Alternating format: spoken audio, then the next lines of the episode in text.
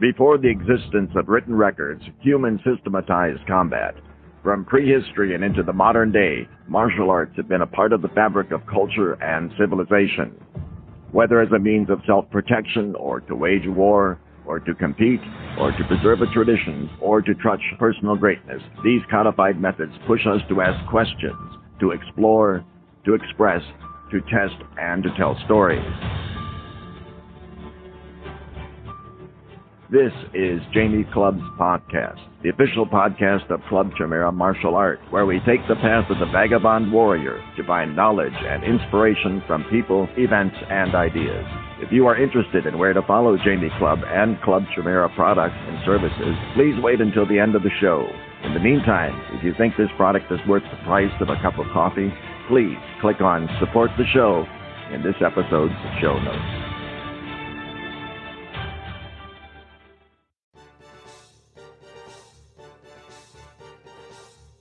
In 1768, Cor Chat Grand Master Sergeant Major Philip Astley, late of Colonel Eliott's 15th Light Dragoons, took a leaf out of Boxer Jim Figg's now 48 year old book by putting on a public display to advertise his school.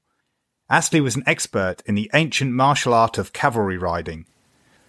Since around 1500 BCE, the domestic horse, a subspecies of Equus ferus, or the real wild horse, were used to pull chariots into battle. This particular skill was later adapted into a racing sport that would be first used in the funeral games of ancient Greece and most famously in ancient Rome in an event that would bear the name soon to be associated with Astley's displays, although one he never used the circus.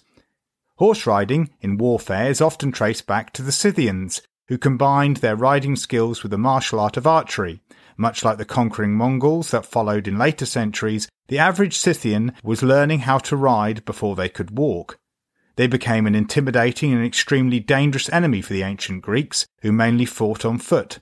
From this nomadic culture was probably born the legends of the half human, half horse centaur, due to the oneness such warriors demonstrated with their animals, and also the Amazons because of the strong presence of female soldiers. Just like many famous martial artists, Philip Astley had a knack for showmanship. His skills went beyond the brutal directness of cavalry manoeuvres and even beyond the military trappings of pomp and ceremony. He was an adept trick rider and used these skills to entertain.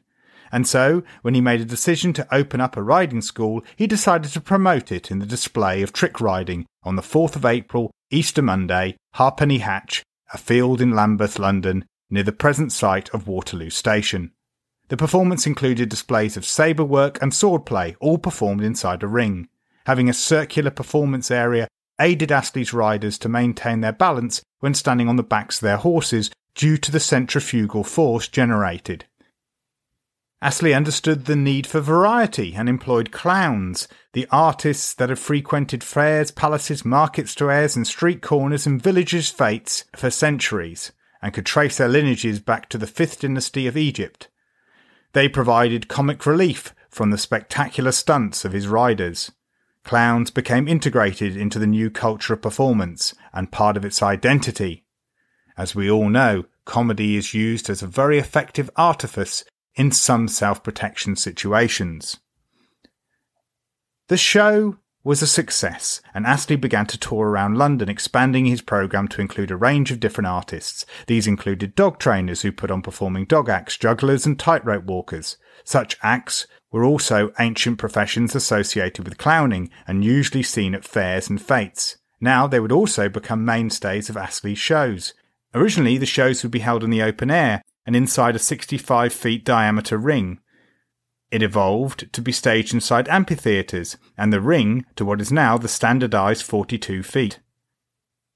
Charles Dibdin, a multifaceted artist who is described as a composer, a musician, a dramatist, an actor, and a novelist, coined the term circus. He went into business with Charles Hughes, and they opened up the Royal Circus on the 4th of November 1782 in direct opposition to Philip Astley.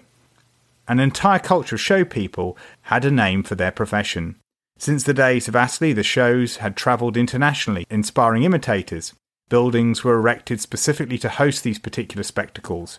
A number still stand to this day. Tenting circuses arrived. Circuses continue to cross pollinate with fairs and travelling menageries. However, that is a story for another day. Circus held many secrets. In the cutthroat world of entertainment, it was important that families and individual artists did not reveal the tricks of their particular trades. Much of this can be seen in the existence of their own slang, Polari. This allowed for discreet discussions and instructions to be given in front of those outside the business or jossers, and within the slang we discover cor chat. In Polari, cor means fight, and chat means thing. All members of its culture learn this particular martial art of the travelling show. Its lethal techniques are hidden in circus performances. However, several other martial arts have been influenced by it. Think of the way we throw the custard pie before throwing a round kick in Muay Thai. That really originates with the performing clown. As we can see from today's Ukrainian boxing camps, juggling is a skill that develops hand eye coordination for the dexterous fighter. Wirewalking provides the core skill celebrated by both martial arts technicians and martial arts philosophers balance. Knowledge of the physiological nature of fear and incidental weaponry is provided by this ancient circus proverb handed down through wild animal trainers who first worked before an audience in a steel caged arena long before the days of the Ultimate Fighting Championship. A new lion trainer asked one final piece of advice before his debut performance. What should I do if one of the lions decides to attack me? His wise mentor replies, You will need to improvise and throw your chair. The young trainer gulps as he thinks of Caesar, a huge male lion known to have made his way through three trainers already. He didn't fancy that a wooden chair would do much to interrupt that particular feline's charge. Anyway, supposing he didn't have the chair on him. Reading his thoughts, the old man smiles at his protege. If you can't get to your chair, then grab one of these metal pedestals. Again, the young man feels sick and asks, What if there isn't one of them at hand either? The teacher strokes his long white moustaches and replies, Well then, you'll have to go deeper into your cor chat training. You will have to adapt quickly and pick up some manure to throw in the animal's eyes. The young trainer's face is now paler than the old trainer's facial hair. He asks, what if there isn't any manure either? To which the old man says, with a knowing glint in his wizened eyes, Oh, you needn't worry, there'll be plenty of that stuff around.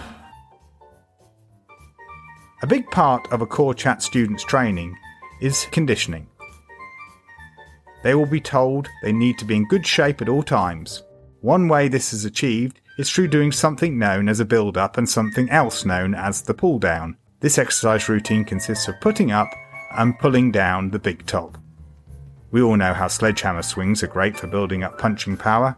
Well, your average circus boss will be very happy to point you to enough stakes in order to sate that need. There will also be copious opportunities to practice all your weighted carries with buckets of water, bales of hay, and just about anything else the elders think you should be carrying. Hidden within the Italian sounding Polari we find a hugely effective technique in cor chat. This is the circus omi or donor's footwork. It is as sure way as any to get you out of trouble. The secret method pays homage to the big cats of the show by using the word purr. However, it also reminds us of dangers in life by using the word scar. The purr and the scar are then put together to form scar purr.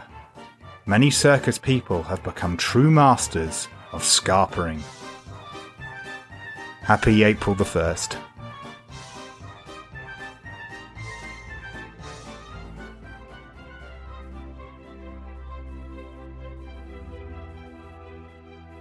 When Parents Aren't Around, a young person's guide to self protection has been completely updated and re released as an ebook. Please note if you already have a copy of the original, ignore Amazon's statement that you already own this book. Not only has the entire text been revised and re edited, but also new material has been added, including a new chapter and photographs throughout depicting scenarios and training drills. My intention is to get this book out to the people who need it the most, therefore, I've taken a third off the original ebook price. and for the first time in the history of its publication, When Parents Aren't Around is available as a paperback. These editions contain all the new material previously described. You can order copies from Amazon, or if you would like a signed copy, you can order it directly from me via the usual email address. Let me know if your club would like a bulk order too. Be a part of the change in booking me to run a seminar based on the material and help launch the book. I'm also in the process of developing an extended program that can be provided as a bolt on course for children, and this will include a certified CCMA teaching course, the first I have offered.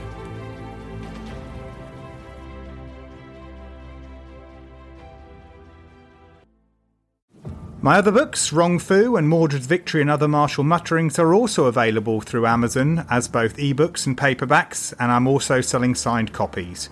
These works are collections of rewritten and re edited essays I've produced over the last two decades. Wrong Fu is a prequel to my Bullshit Bullshitsu and the Fight to Make Martial Arts Work project, which deals with critical thinking in the history of martial arts. Mordred's Victory and Other Martial Mutterings covers the 10 years I ran Clubb Chimera Martial Arts as a school. Nowadays, I teach private lessons, courses, and seminars. These are bespoke services that put you in charge of your martial arts journey. I teach self protection and martial arts cross training. You can train with me one to one or in a small group. I count individual clients, couple clients, parent and child clients, and various other combinations. These can be taught face to face or virtually. I also regularly teach clubs, societies, and associations nationally and internationally. Please go to clubchimera.com for details. Please don't forget to subscribe to the show on iTunes, Stitcher, TuneIn, Owltail, or whatever podcast platform you're currently using. If you could leave me a five star rating and a review, I would be really grateful. You can also follow me on Facebook, Instagram, Twitter, and at long last, TikTok. Facebook also has a members group in addition to the main business page, so please send in a request to join in with the training discussions and be a part of the wider CCMA community. I'm also uploading new content to YouTube. There are various short videos, vlogs, and full video versions of some of these podcast episodes on there, as well as filming of my various lessons, so you get an idea of the different services that I provide. Please check out the services section on the YouTube channel to find out more details on these individual services and suggestions for where you might want to take your training with me. Again, please subscribe, like, share, and leave a comment. All favourable engagement on these platforms helps keep CCMA going. Now, I don't know where you listen to this show, or watch or read any of the other free content I produce. My time to listen to podcasts usually occurs during dog walks or solo car journeys, or when I'm undertaking some mundane task or other around my home. I watch videos when I'm in the kitchen. My reading time occurs when I'm in a waiting room or during a rest period at home. My guess is a good number of you will think nothing of buying a coffee or some other beverage when you're commuting, or waiting, or on your break. If you believe that the work I produce is worth the price of a coffee, then please click on Support the Show in this episode's show notes. Whether or not you choose to do this, my thanks to everyone who joins me on this Vagabond Warriors journey, and I look forward to sharing more travel notes with you all on the next show.